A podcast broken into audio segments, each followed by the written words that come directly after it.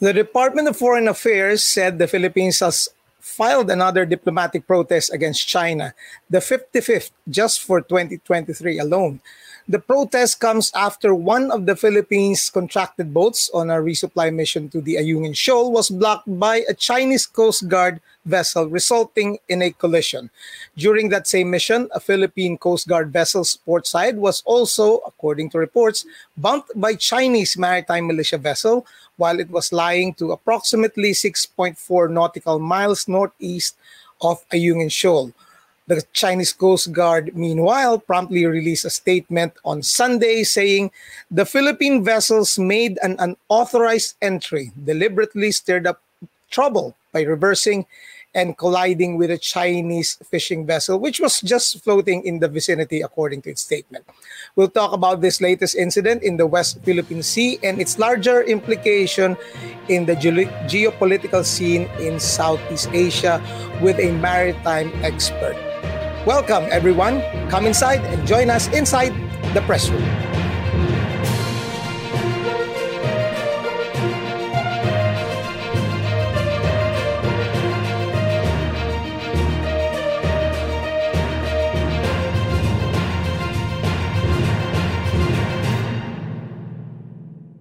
Hello, everyone, and thank you for joining us inside the press room where we delve deep into the pressing issues of our country today. I am Rommel Lopez, the associate editor of Press1.ph, and joining me inside the press room is our editor at large and columnist, our Pulitzer Prize winner, Manny Mogato. Hello, Mogs.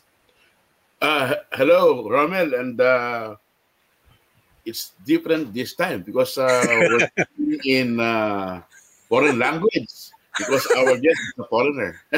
yeah, uh, our guests might be, our, our regular uh, viewers might be surprised. Let's talk a little Tagalog here. Wag kayo matakot. Uh, we did not uh, relocate to another country. the press room is still in the Philippines. this is just a special issue because our guest for today is a maritime expert based in the United States. So, Mogs, uh, talagang mas uh, malalim na pag-uusap natin ito because our guest has the actual data and actual satellite images and uh, I think years of experience also of monitoring the uh, aggressive uh, maneuverings or aggressive tactics of China in the South China Sea. Yes, that's correct. And uh, hopefully, uh, our listeners and viewers can learn more about uh, from his expertise. No? Yeah. Mm. And uh, for our guests, because we're not live this time, but this is tape, you can still join the conversation. We'll read some of your comments later on in another episode of the show because, as we all know, I don't think this issue would go anytime soon as uh, China's aggression continues in uh, uh we expect it will it will uh, heighten in the coming days. So let's now call into and invite inside the press room our uh, guest speaker. He's a former U.S. Air Force colonel, the director of SeaLight, and project lead for Project Myoushu at Standard Univ- uh, Stanford University's Gordian Knot Center for National Security Innovation. Please welcome inside the press room maritime security expert Ray Powell. Hello, hello Ray. Welcome. Hello, gentlemen. How are you? Doing yeah, great. Good evening, Ray, in the U.S. Indeed, it is, and I, I do apologize that you're forced to speak English uh, with me. My, my, my Filipina Asawa has tried for 33 years to teach me another language, and it just doesn't take. It just doesn't work on me. I, I don't know what it is. it's okay, Ray. Uh, actually, I think our, our audiences will be the ones who will be surprised that hey, uh, Rommel and Manny are speaking in straight English because they're used to our podcast, listening to our podcast, uh, and watching us on YouTube and Facebook and Twitter, uh, always in in conversational Tagalog. Yeah. Tagalog. So uh, let's also keep it that way. But in a way, you know, we don't uh, water down the issue because I know that uh, this issue is really um, very important, not only for the Philippines, but as we can see also for uh, the United States because it uh, it delves on the issue on freedom of navigation in that area. But before we delve into what China has been doing the past months, uh, Ray, can you tell our audience a brief background of uh, your work at the Gordian Knot Center?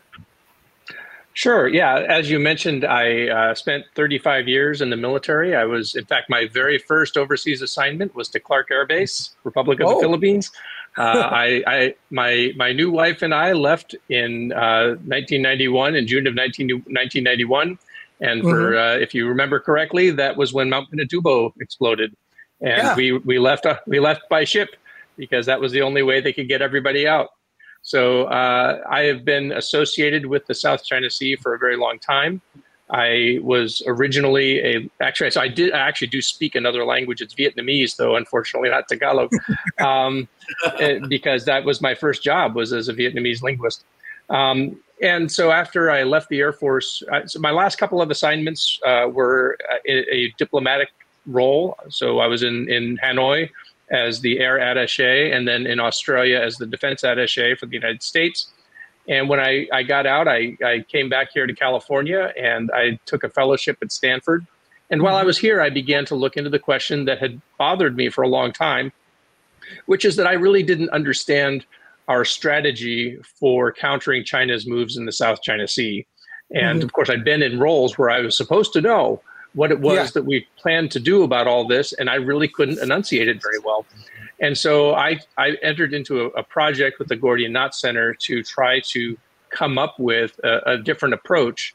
And the Gordian Knot Center uses uh, a method used by entrepreneurs, you know, like in, the, in business, to discover customers, to discover new markets, and that kind of thing.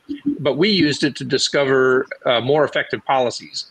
And so mm-hmm. we had a lot of conversations. I, I, went out to the Philippines in uh, March of last year um, to have actually, uh, yeah, March of last year to have. Excuse me, I'm I'm, I'm getting my months mixed up. The summer of last year to have a lot of my mm-hmm. initial conversations, and then out again in March, uh, and then again this past summer, and all of that. A lot of that was about refining down what it was that we thought we were going to try to do, and mm-hmm. we ended up realizing that there was the reason that China's strategy was succeeding was because most people didn't know anything about it. And so oh. if you're out there and you're bullying other countries and the populations of those countries are completely unaware of what's going on or they don't yeah. feel it or they don't understand it then you're sort of getting to do it for free. You know you get to be the schoolyard bully but you never get called to the principal's office. Right. Uh, and so the, you just do more bullying. And so we thought well they call that the gray zone because it's hard to figure out. It's hard to see clearly what's going on. So what if we turned on the lights? Uh, and uh, you know, there's an old saying that when you turn on the lights, the cockroaches scatter. Uh, and so, starting early this year, we turned on the lights, and uh, we or we started to turn on the lights. I, I want to kind of what we were doing uh, starting in January of, this year was using um, two different methods. One was tracking the AIS or Automatic Information System broadcasts of the ships at sea and mm-hmm. two was using uh, overhead satellite images to try to shine light on what we could see in mm-hmm. in the in the West Philippine Sea and and actually in the larger South China Sea.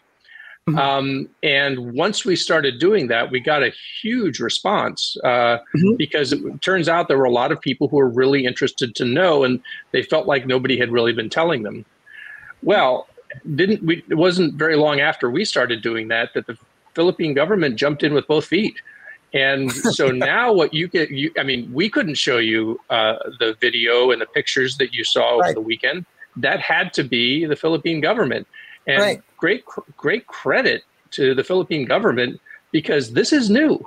This is exciting. Right. This is something that we haven't seen before in counter gray zone operations.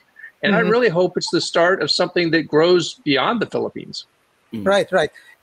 But and, uh, I, I, uh, I'll, I'll, do a follow up, Manny, and then I'll call you. Uh, you mentioned in an interview over at ANC I was watching a while ago that the world should learn from what the Philippines is doing in this crisis. And you just said this is something new. How uh, crucial is this that the country, also the Philippines, uh, under Ferdinand Marcos Jr., has a new approach, uh, uh, different from that of Rodrigo Duterte when handling this crisis? Well, right. So I think that President Duterte had a certain idea, uh, and it was based on the idea that if you could, um, if you could give Beijing what it wanted, then Beijing would give you what you want, right? It, that Beijing mm-hmm. could be reasoned with, cooperated yeah. with, and there could be a transactional relationship where you know you give a little, you get a little. I think what became clear, even by the end of the Duterte administration, which was that the Philippines wasn't getting what was promised, right. and that the uh, the aggressions in the West Philippine Sea were continuing. And so, I mean, so you saw the turn begin even at the end of the Duterte administration, and then for the the latter half of last year, I think that the that the Marcos administration was still just feeling out how it wanted to approach this problem because it's a hard problem you know, mm-hmm. it would have been it would have been surprising to see them come in on day one and institute a whole new program. Mm-hmm. But beginning in this year, um, after it was really the the laser pointing incident, I think that right. made the, the biggest difference. And uh, you know, of course, I had I had put out some information which had resulted in some media. Uh, but I, frankly, my information was pretty sketchy. I mean, I, I was just there was there was a lot of speculation. I was open about the fact that I was speculating, I speculated that there was harassment based on the fact that the that the Chinese ship had gone dark, and I made some some observations, and that resulted in some media. Um, but the Philippine government then did something quite extraordinary, which mm. was it said, "Look, let's go ahead and release what we have." And what the right. Philippine government had, of course, was pictures, mm. and that sort of and what I think Manila, you know, the Malacañang, I think what they learned was the Philippines got a lot of international support. Right. Um, and the, I mean, they got the Americans. They got the Americans to come out and say, um, you know, we we affirm that the 1951 Mutual Defense Treaty applies to uh, Coast Guard vessels in the West Philippine Sea. And I know that there were people in the Philippines who wondered if that was true. Mm-hmm. Uh, there were there were statements from across Asia. There were st- statements from the EU, um, and I think that you know Manila said, "Well, maybe we're not so alone here."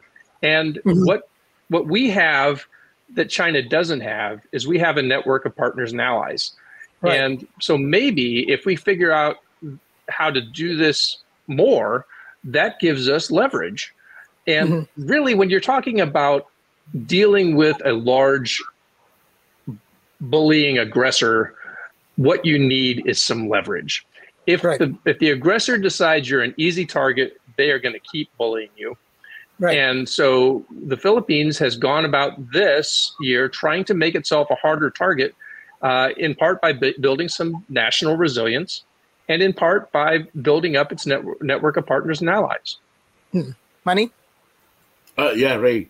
Uh, you said a while ago that the Philippines has uh, done something new. Like the Philippine Coast Guard has some drones flying all, all over and uh, taking videos and pictures of what's happening on the ground, on, on the sea.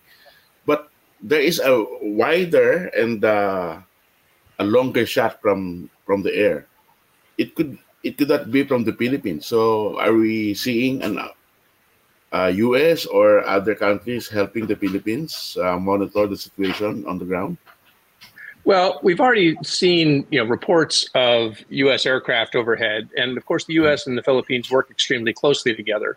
So I don't have any um, sort of inside information about hmm. exactly which feed comes from where, but it would be surprising to me if the U.S. and the Philippines were not cooperating very closely mm-hmm. on collecting this information. Um, and so I think that uh, you know that's a that's that's a, a healthy a healthy speculation, a healthy way to go about it. You know that's that is the benefit of having a treaty ally. And mm-hmm. you know, uh, Manny, I, am often asked whether the Philippines, you know, what would trigger the, the the mutual defense treaty, and I always sort of push back on the question because I'm not really sure what it means to trigger it. In some ways, the MDT is already triggered, right? You have active U.S. military involvement, mm-hmm. you know, at least with overhead assets. Mm-hmm. Uh, at this point, you know, the question is really a question of degree. To what extent does the Philippines want? Does the United States want? Does together the two want to have more U.S. Uh, involvement? Because, of course, U.S. involvement has a couple of different you know implications, and so you have to mm. think through all of what is it what it is that you want to get out of that. Mm-hmm. What, what about uh, joint patrols? Uh, the U.S. and the Philippine Navy or Philippine Coast Guard going on patrols in the disputed waters. Would it be helpful, or will it, will it, will, will it provoke China more? Well, so I mean, when you talk about disputed waters, that there are degrees to that, right? So as soon as you go out over the nine dash line, you know you're in disputed waters, right? But it doesn't necessarily mean that China will react to every single time that you go into the nine dash line. Um, if you were to say try to go in the vicinity of a particularly sensitive place like Ayungin Shoal, uh, it will certainly provoke something from China. I don't know what. Uh, it's hard to predict. Now, the question of Coast Guard versus Navy, the difficulty when you talk about joint patrols with the Coast Guard is that the U.S. Coast Guard actually does not have that many ships that it sends all the way to the Western Pacific. Uh, mm-hmm. You know, to, for, for, these kinds of visits, you know, the the primary job of the Coast Guard, like most Coast Guards, is to guard the coast, right? And the coast isn't here for the United States; it's it's it's all the way back where I am. Uh, it's just it's not where you are; it's where I am. Um, but it does, I know it does send some uh, to to visit other countries, and I'm sure the Philippines gets its share of visits. The question is, how often is that? And you know, uh, I think that when it does happen, it's one of those things that should be talked about. So then mm-hmm. the question gets back to the navies, right? Because the U.S. does have a large navy. In fact, you know, people have noticed that the USS Ronald Reagan is in the in the South China Sea right now. Right. Um, and you know, I think that there are always opportunities to do joint patrols, and I think that those should be taken up. And I think I, I applaud the Philippines for continuing to sort of bug the, the the Aussies and the and the Japanese and say, hey, we want it. We, we don't just want it to be with the Americans. Why don't you join us too? Because it would be very helpful, I think, if China were to look at the Philippines and see it standing together with with with the Philippines friends. Mm-hmm. What uh, Ray, I I have been noticing that. Uh, the freedom of navigation patrols done by the U.S. Navy, sometimes there are uh, at least one Coast Guard vessel that joins them. So I think that, that is a new strategy from the U.S. of uh, sending its Coast Guard vessels up to the South China Sea. Yeah. Now, um, so a little bit of a technical point. Um, when the U.S. Navy refers to freedom of navigation operations, they're they're talking about a very specific thing or very specific set of things. So those can take the form of passing within you know within the 12 nautical miles of a an island but going in a straight line on innocent passage and then not notifying the other country that it's doing that it can make it can mean it's going to go within 12 nautical miles of a low tide elevation like an, an underwater feature that comes above uh, above the water at low tide and do mm. maneuvers because it's mm. asserting the fact that that's not actually an island and it doesn't have a territorial sea. Or it can go say, let's say it goes up to the Paracel Islands, where China draws straight baselines around the whole thing and says nobody can come in here. And of course, mm. we hmm. go in there and we drive around um, right. because we are asserting that under the UN Convention on the Law of the Sea, we are allowed to do that. So we when we talk about freedom of navigation operations, those are the very specific things that we're talking about, and the U.S. Coast Guard does not do those things. So, mm. the, you know, now if we do sort of presence patrols uh, in the South China Sea within the nine dash line, and we happen to interact with the Coast Guard, that's fine. Um, but again, the Coast Guard's not here very often, so those things don't happen as often as as you might think. Mm. Mm. Uh, Ray, I noticed that uh, China is, I think, in this respect, uh, they were surprised, like what you said, with the presence of uh, the Philippine journalists joining in the resupply mission to Ayungin Shoal. And I noticed also in the Israel Hamas war right now, I think there is an, a war, an information warfare going on with uh, both sides trying to get uh, first crack on the narrative. Like uh, I saw, I, I, read this report from BBC where the uh, Israeli Defense Force uh, invited journalists and showed them the footage of uh, what they got from the Hamas fighters uh, as they carry out the massacre in in the communities and in the music festival where they went to and and it shows the frustration of the Israeli forces of how the media was covering it, and it seems like they're playing into the narrative of the Hamas uh, terror organization. Uh, are you do you see the same thing happening here also with the aggression of China in the South China Sea as it portrays itself as the as they as their uh, statements on Sunday said they're more professional and they were the ones that were uh, attacked or some in some ways that, it was the Philippine uh, boat that uh, bumped them. So how important is it that we really uh, sift through the mountain of information that we uh, get online so that we would know what really is fact and what is disinformation? Sure.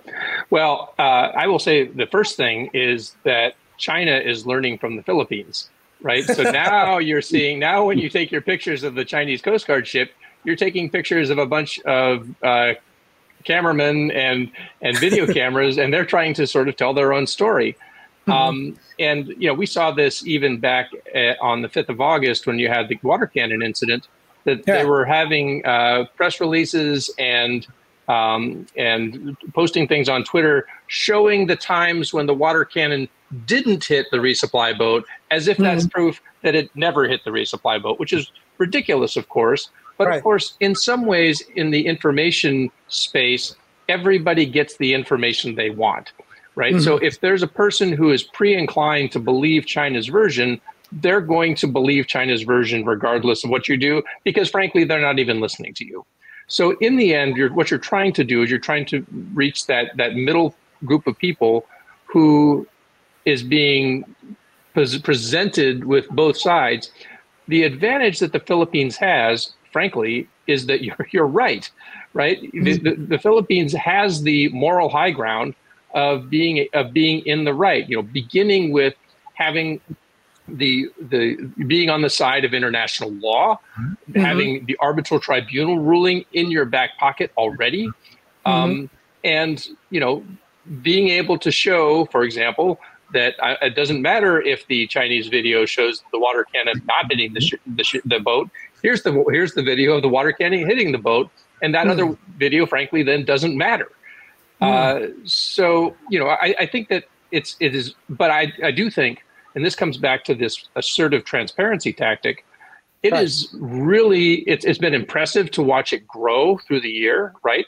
Uh, in. February, what we got was six days after the event, we got a release of video and and pictures of the of the laser. So you know, it took a little while for the Philippines to put it out, and you know, it was what was taken with iPhones, right?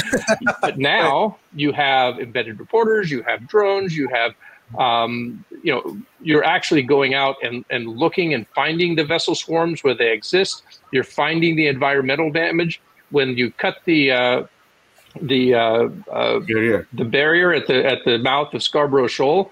There was mm-hmm. video of that. You know, right. th- these these are important things. You know, because ultimately we all are uh, strengthened or weakened by good or bad information, and right. in a democracy, it's twice as important.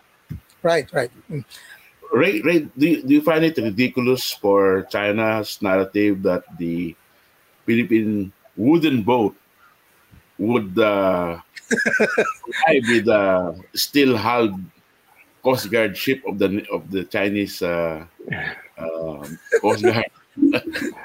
yeah, um, I mean, I, I, I, mean, certainly anyone who just sees the video would realize that for them to do that would be like a death wish, right? I mean, you're yes. th- that came very close to being catastrophic for the UM2, right? It was it was that close.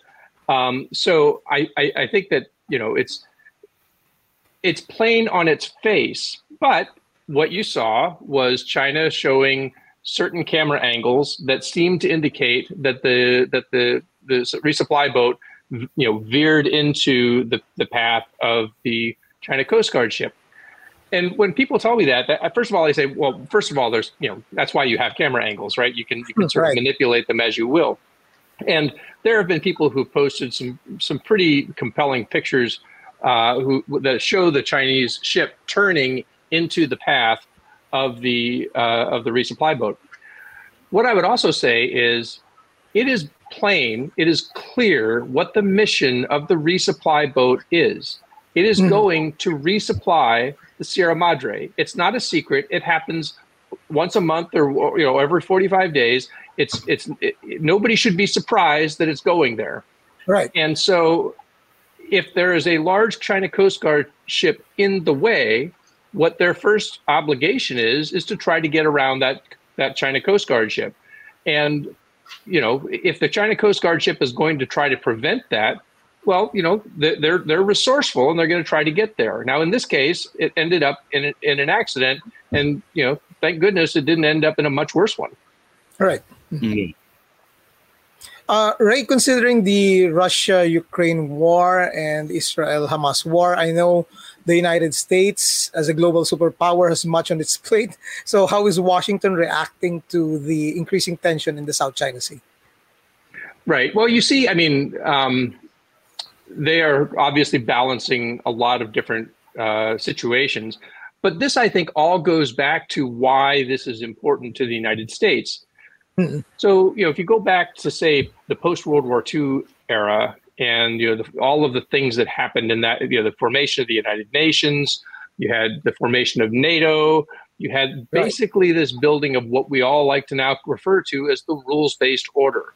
And the mm-hmm. idea is that everybody who sort of played by a common agreed upon set of boundaries would be prosperous and we enjoyed a long history a long period of relative prosperity it doesn't mean it was totally war free hmm. but it means that it was much more war free than pre- previous eras eras have been there has not thank goodness been a world war since the 1940s and we don't want to hmm. see another one and we don't want to see generalized wars but what we are seeing now is some pretty frightening things, right? We're seeing this breakdown of the peace in in Europe and the Middle East, threaten you know threats about uh, Taiwan and of course the South China Sea, and mm. it is a worry that if there is kind of this general breakdown of the rules based order, that's not that's not replaced with anything good right? And and at right. worst, that can be replaced with something really, really bad. Right. So the U.S. interest is obviously in supporting its Philippine ally, but its larger interest is we kind of like this rules based order. That's and we kind of tend to believe that if everybody who kind of goes along with it, everybody does well. It doesn't have to be win lose. It can actually be win win and it was for a long time. It's just that not everybody is satisfied with that. Right. Uh, Rick, uh, what, what can the Philippines expect from the U.S., considering that well, we have a statement from, from the State Department, uh, we have a statement from the National Security Advisor, and we also have a statement from the U.S. ambassador here in Manila. What what can the U.S. do more in terms of helping the Philippines develop its capability uh, to patrol the West Philippine Sea. Yeah, I think that's probably occupying the the time of a lot of people in Washington D.C. and in Honolulu, where the uh, Indo-Pacific Command is. And so, and I actually, you know, going back to gaining international support through the use of assertive transparency, is I think the Philippines is almost certainly doing itself a lot of favors because you know when when, you, when you're at we call it Indo-PACOM.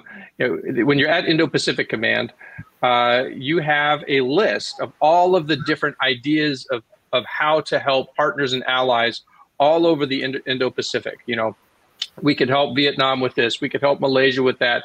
We could help you know the, the, specific island with this. And all of those things involve resources, and there are only so many resources.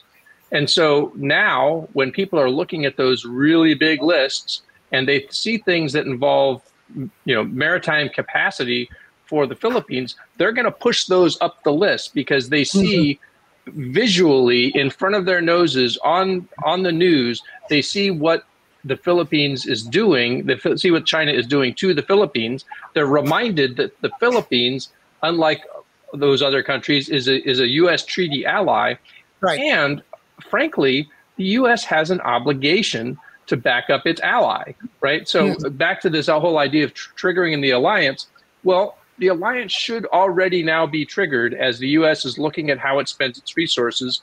You know, looking at what it's what it's trying to do for the Philippines in the in the space of maritime capacity, and doing more of that, and pushing those those those those resources up that list of priority specifically for the Philippines.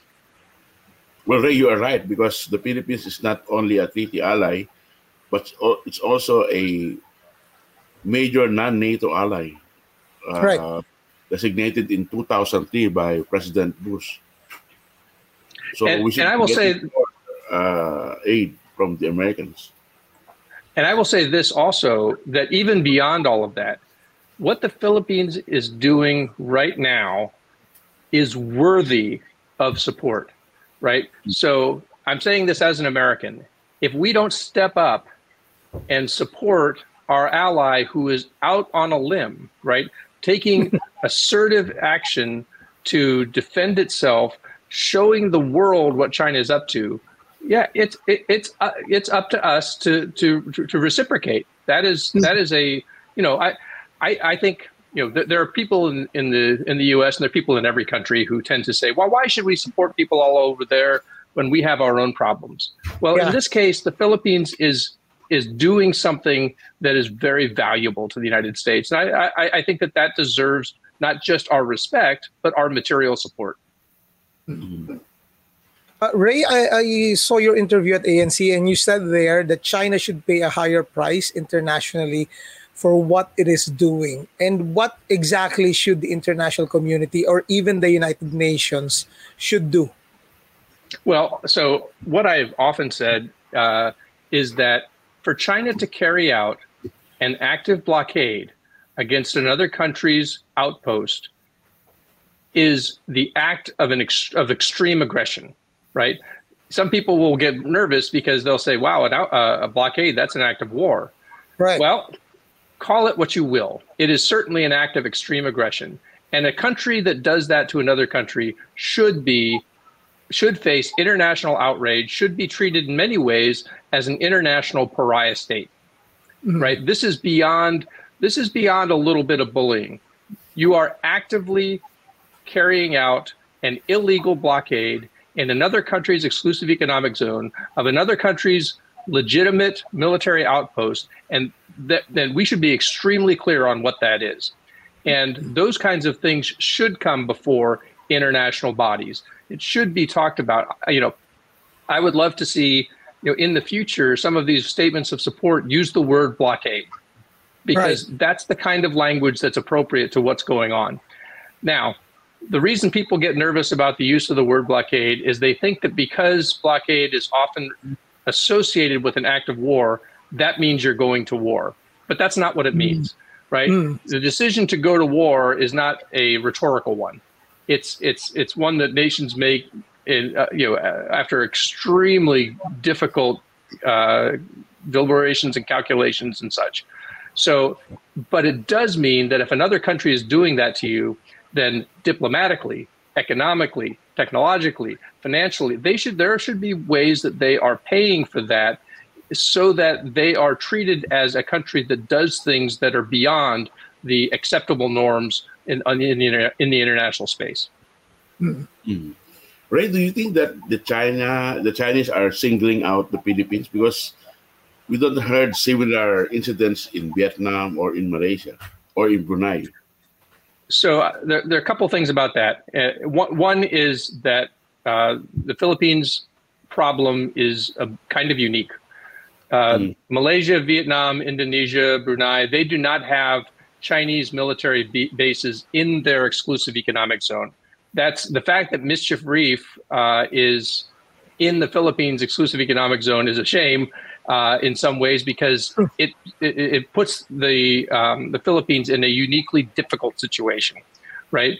Um, the, the, there is not an equivalent in any of those other countries' exclusive economic zones, And that means that China is able to project power deep into the Philippine waters. And guess what's about 30, mile, uh, 30 kilometers from Mischief Reef? Hmm. Ayungin Shoal. So that yeah. means that's the second major thing that the Philippine that makes the Philippines unique is that the Philippines is the only country that is facing an active blockade of one of its outposts. That it has to resupply. Vietnam doesn't have to do that. Malaysia doesn't have to do that. Indonesia doesn't have. It's only the Philippines. So mm. the Philippines is in a tough spot. Now, I think that to some degree, the other countries are nervous, but also in some ways satisfied to let the uh, the, the Philippines sort of be out front, right? It's it's mm-hmm. safer to be one step back than one step ahead. Uh, I think that that's short sighted of them because mm-hmm. it won't always just be the Philippines.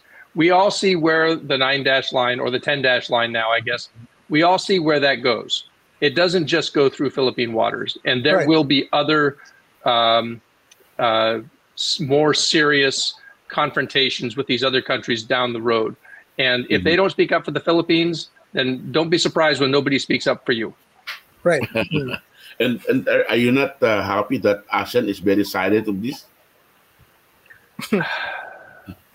well, I, I, I, let's let's maybe say I'm not surprised. Um, look, there there was a there was a former Singaporean diplomat who said, you know, the that that ASEAN is not a horse; it's a cow. So don't expect to, to run a race. Don't expect to run in the Kentucky Derby. Derby. It does what it does. It's not going nece- to necessarily do what you want it to do.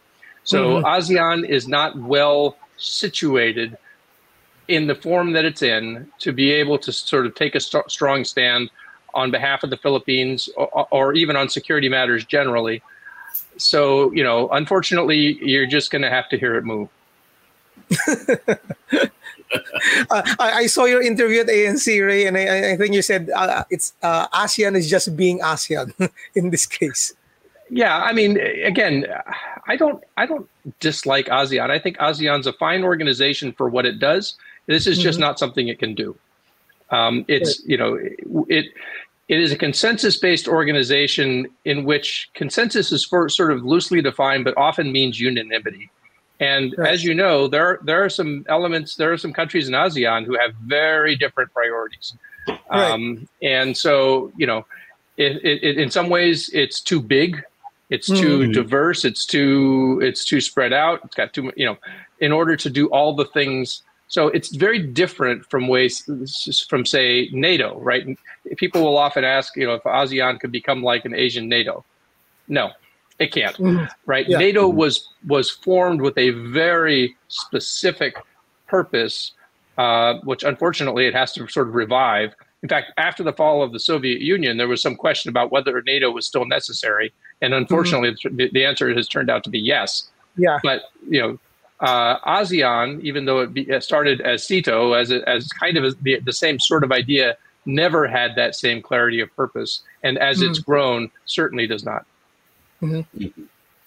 Right. I want to go back to the security cooperation between the Philippines and the United States. What can we expect from the Pacific Deterrence Initiative, or is ARIA still alive, the Asia Reassurance Initiative? I, I have to confess, I'm, I do not keep as close track of that as maybe I should. I'm too busy chasing China ships around the south of the West Philippine Sea to be able to keep up with Aria. Um, so I, I, am gonna I'm gonna stay in my lane a little bit and, uh, and, and pass that on to somebody who knows about that more than I do. Uh, Ray, speaking about your monitoring of uh, China uh, Chinese ships, how many are you seeing now from the militia sh- uh, vessels? And and the militia vessels are supposedly privately owned, or are they also controlled by the state? Both. Um, so they're privately owned but controlled by the state. Uh, and there there are really so you know the way that the whole thing works is that the PLA uh, the People's Liberation Army Navy is able to give direction to both the Coast Guard and the professional maritime militia. Mm-hmm. And the maritime militia is built is, is broken down into two parts. There is, you know, sort of the professional militia. This, these are the ships that you see in the videos that, that come back. These very, very large steel hulled vessels that are sort of purpose built to oppose uh, and to assert um, China's uh, uh, in, in China's will in in places that are contested. Mm-hmm. The other kind of maritime militia you see are a little bit, little, are even fuzzier. They're they're fishing ships that may or may not fish. Oftentimes, you'll see them just all tied up together, right? And so, and you see that at, at Mischief Reef, but you also now see that at at Iroquois Reef. You see it at Sabina Shoal. You see there'll just be this big group of ships, and they're smaller than maybe the ones that you see out, you know, uh, bumping boats with uh, the Philippine Coast Guard, but they together when you tie them all together they make kind of a floating outpost so mm. you know if you say well does china have an outpost at iroquois reef well kind of you know they haven't built one there's no structure but there are all these these uh, militia ships all tied up together we call it rafting you know because you tie all the logs into a raft well they, they raft you know and yeah. they're paid by the government to spend 280 days a year down in the Spratly Archipelago. And their job is to raft where they're they're told to raft. So mm-hmm. they're not necessarily supposed to go out and, and oppose a, a resupply, but they do China's will simply by being there. And so they don't have to fish. And that's right. why, you know, because they're getting money for just being there. And that's why it's so hard to, to, to count them, right? Because you know, how do you know which fishing ship is a fishing ship and which one's a militia ship and which one's right. kind of both, right? Because sometimes they fish right. and sometimes they don't, and you know, sometimes they raft. And so when you ask how many there are, it's always really hard to come up with a number. Mm-hmm. Um, mm-hmm. I mean, I, you can say that you know almost certainly oh, when you take take them all, you know, there's probably hundreds, maybe even more than hundreds, you know, maybe thousands. Um, yeah. But but nobody has really. I mean, every uh, CSIS a couple years ago tried to come up with a list, and the list has of course evolved quite a lot since the, that was two years, and we know a lot more now than we did then. It, they're just really hard to count because China continues to label them as fishing ships, and if you say, "Hey, isn't that maritime militia?" They'll say, "Who says it's maritime militia?" You know, uh, they're shooting at anybody? No. You know, so, it's, it, it, that's it's sort of the game. They don't deny that they have a maritime militia, but they never quite admit that any, what anybody's doing is militia work. Mm-hmm. Mm-hmm. So, Ray, you, you think that this rafting is some sort of occupying a certain space? I think it's a form of it. Yeah, yeah, I think it is. I, I think it is. I mean, that's what they, they. I think it's a way of China establishing its presence, mm-hmm. short of making a new structure, because China does know that at this time, once you actually start building a structure somewhere, that gets everybody really worked up. So hmm. if you just send down about 25 or 30 or 40 ships and a bunch of them raft up, and then now you've got a presence there. Um, there's no structure, so they can say, oh, you know, we're just kind of hanging out. Um, and then, you know, of course, they believe they have a right to be there because they claim the, the water, even though if they're fishing, they're not supposed to do that because it's the Philippines EEZ exclusive economic yeah. zone. Um, so that you know gets back to what we call the gray zone, right? Because it's not right. the gray zone is this just area where everything's mm-hmm. kind of opaque and deniable and kind of murky, and nobody and they can always just sort of you know if you if you complain if you say hey you're doing this they can say how do you know we're doing that we might be doing something else who says right, we're doing right. that yeah yeah yeah well do, do you agree with me that this is one way of skirting the 2002 declaration of conduct in the West Philippine Sea? The DOC? Yeah, I, I, um, I, one of many. Um, the, the, of course, the, the problem that everyone's always noted with the Declaration of Conduct is that it is too vague and it's not enforceable, right? Mm-hmm. So eh, all you have to do is say, uh, you know, we're we're uh, we're just we're just doing the declaration of you know, conduct. What, what what we're doing is not violating it because it doesn't cover exactly this. And and besides, who's going to do anything? Uh-huh. I, I think that the, the one of the reasons I don't believe that there will ever be a code of conduct is because the ASEAN nations, the maritime ones, need it to be strong clear, and enforceable. And that's the last thing that China wants. What China right. wants is a weak, vague, unenforceable code of conduct mm-hmm. that, after it's all signed, can say, okay, great. Now we've all signed this weak, vague, unenforceable piece of paper. This is the new rule for the South China Sea. And the UN Convention of the Law of the Sea, UNCLOS, and that arbitral tribunal, that's the old rules. We, we right. got rid of those because now we have this weak, vague, unenforceable code of conduct, right. and, and those are the new rules. So so right. you can now stop stop crying about your arbitral tribunal case because we have new rules and you you guys signed signed the paper. Right, mm. right, right. It's dangerous. yeah, you know, I mean, that's I I, I first heard that uh, when I was in the in Vietnam, and I was told that by you know a Vietnamese official, and he said, you know, that's why that's why we got to be really careful with this because if we sign the wrong thing then, then right. we could end up in a much worse situation than we're in now. Right, mm-hmm. right, yeah, and uh, and China could even use that if the matter reaches the United Nations, right? Right. They say, yeah. Um, sorry, you know, I understand you guys have this old UN thing, but we, the regional countries, you know, China and the ASEAN countries, we got together and we developed rules that work for us. So you outsiders, right. stay outside with your right. outside stuff you know, they, they will, and, and, let us deal with what we've come you know, agreed to already with, with our new piece of paper. Right. Mm. And that is what China is pushing using its economic and trade deals with other Asian nations.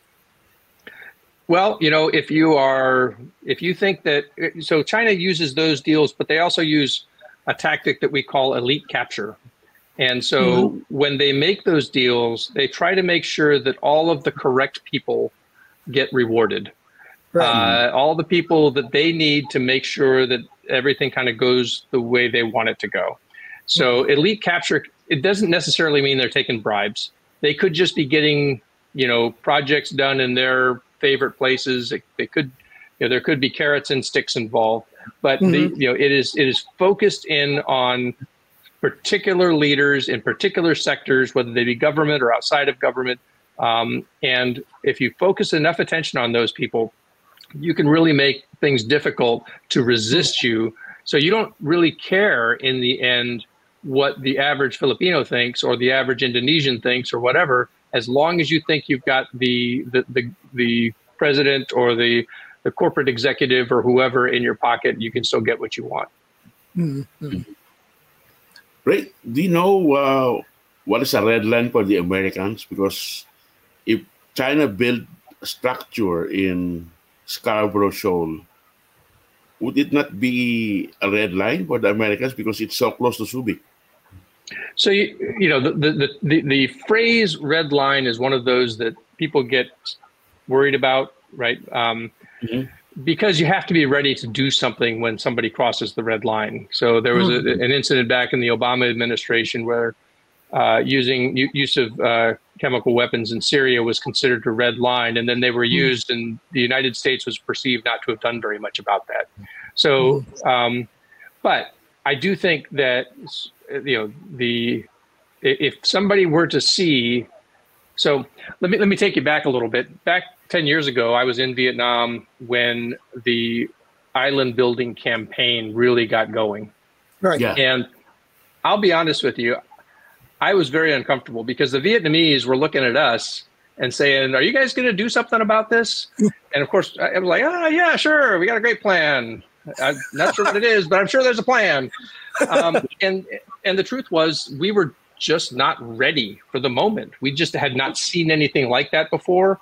There mm-hmm. was, you know, no solid consensus about what we should do about it. There was still, there was still the idea in the American system that China could be reasoned with and, you know, sort of brought back into the the, the international order. And this this wasn't this, you know, it, it was a reversible departure, and we were wrong you know the the people the, those ideas die hard right and right. you know frankly it wasn't until um, the beginning of the Trump administration, where we had some old seasoned uh, defense hands like you know James Mattis and such, who came mm-hmm. in and said, "Look, we need to sort of do a deep rethink about how we're looking at China, and frankly, just be realistic." We mm-hmm. have to sort of take off the rose colored glasses and stop waiting for China to become what we think is a good idea and mm-hmm. start looking at what, what China is doing. You know, start basing our actions off of their actions. Mm-hmm. And so when we our national security strategy and our national defense strategy came out, it was reflective of that change. Uh, and I was in, in Australia when that happened, and I would I brought in groups of uh, defense experts from the Pentagon and, and from from Indo Pacific Command to explain how different this new uh, uh, strategy was because basically it decided that we were going to treat China as a competitor that we could cooperate with where we could, but we would confront where we had to. So we have gone through, and, and I remember telling some of my Chinese counterparts there in, in, in Australia when it happened, I said, look, you shouldn't expect this is just going to change back if, if we get a new administration. This is deep. This is a you know, this is a deep you know re assessment that's happening in the United States, mm-hmm. and um, and and that's true because you've seen the Biden administration has come come in and basically kept up with those same uh, the same approach. And so mm-hmm. the U.S. The, the difference between Scarborough Shoal in 2012 and then the island building campaign, where we're, we were still trying to figure out what we were doing, and now is that we've had our awakening. Uh, back mm-hmm. 10 years ago, we couldn't say that, you know, and mm-hmm. many people have noted the, you know, sort of the failure of deterrence at Scarborough Shoal and maybe the, you know, the, the weakness of the American response. We weren't ready. We just weren't ready. You know, we were waiting. We were hoping that China was going to to to, to be something that it just wasn't going to be. Right. Mm-hmm. Ray, how would you react to uh, most of the comments of the pro-China apologists here in the Philippines that the Philippines is entering into a proxy war of the United States with China? Yeah, I so I understand that view, and it, it does have a certain logic to it, right? There is a strategic competition between the U.S. and China, right? That is that is undeniable, mm-hmm. but I think it's easy to just sort of wave away the Philippines' interests in all this, right?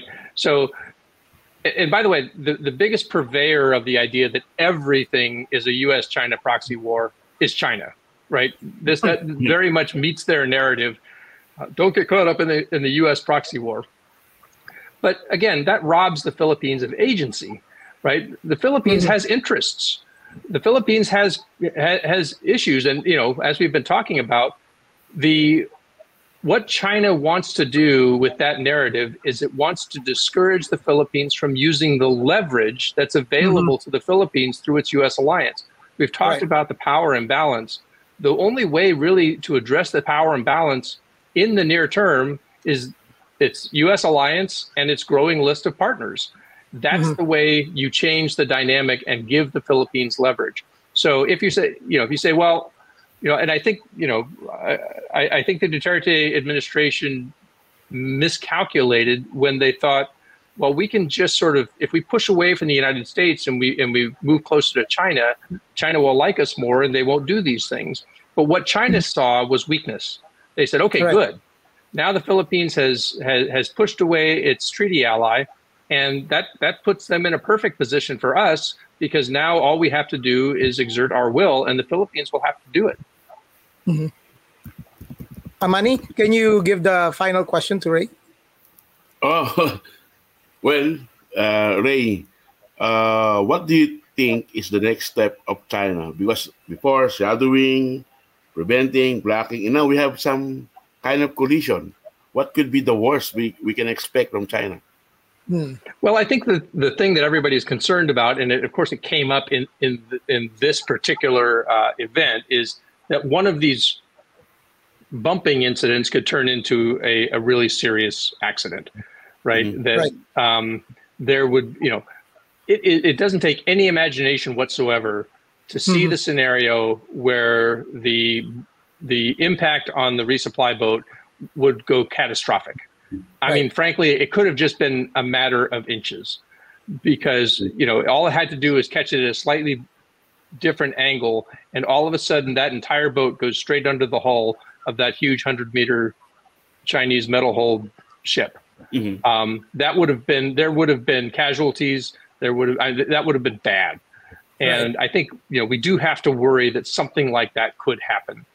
Uh, people have asked me recently whether I thought there was there was danger of say small arms or some kind of uh, you know some kind of military or paramilitary action where where guns are drawn.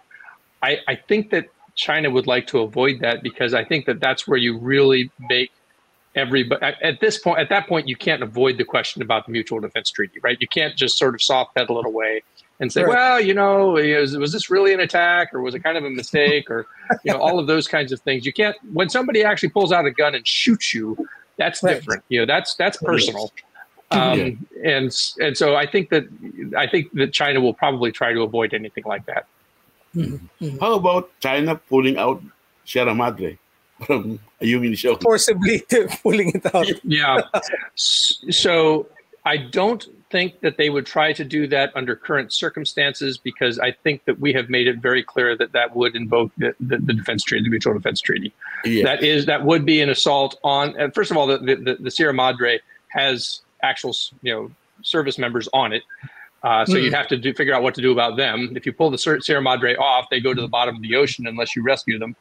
Um, or if you try to assault the Sierra Madre, all of those things, I think you have you can easily say that's an attack on. And, and so the way a mutual defense treaty works is an attack on one is attack on both, right? Mm-hmm. So if you're attacking the Sierra Madre, you're attacking the Philippines, and then you're attacking the United States. So mm-hmm. I think that they wouldn't do that. What do I worry that they would do though? What I worry is that the Sierra Madre is on its last legs and begins to break up. At hmm. that point, China can come in and do a rescue operation, right? Yeah, and you rescue. rescue exactly. You rescue uh, air quotes. You rescue the sailors on board, and then and then you say, now we'll take this this hazard and and pull it off so that it's not a hazard to navigation or, or, exactly the environment whatever. And now it'll go to the bottom of the sea where it belongs. And so that way they sort of have a narrative that says we didn't attack anybody. It was a it was a rescue operation. You know, you should be thanking us. So that would be that's the circumstance I worry about is that you know the Sierra Madre clearly is coming to the end, and what happens then? Right. Mm-hmm. Yeah. And that will be the time that we uh, will uh, closely monitor this and uh, personally, I would like to thank you, uh, Ray, for what you're doing to increase the awareness of the Philippine public about what China is doing. To be honest with you, I did not realize how big uh, what they're doing in the South China Sea in our territorial waters until I saw your tweets on Twitter, the the satellite images and even the maps, the the navigation uh, reports. They're really uh, helpful to uh, give us a better picture of what's uh, going on there. And uh, it also helps me as a journalist to better understand the issue and to, bet uh, to better uh, communicate the uh, events happening in that area. Well, I, I, thank you for that, and um, I just I just want to make sure that I say one more time how impressed I've been with the the, the uh, Marcos administration's assertive transparency campaign, and I, I, I really do hope that that becomes something that is adopted more widely, so that uh, you know China will have to you know take a they won't be able to just think they can intimidate the, the Philippines back into silence, but they'll have to worry about it now in other countries. Uh, so I think the Philippines should talk more about it and ask mm. the other countries when they plan to start uh, stepping up. Right. And with that, we thank you, Ray, for uh, joining us inside the press room. We hope to invite you in future episodes to discuss uh, this issue and more. Thank you, Ray. Thank All you, right, Ray. Rommel, Manny, you guys take care. Ingat. Yes. Thank you. Yeah, yeah, Ray Powell, you. maritime security expert. And thank you, everyone, for joining us inside the press room. Until our next episode, take care and goodbye.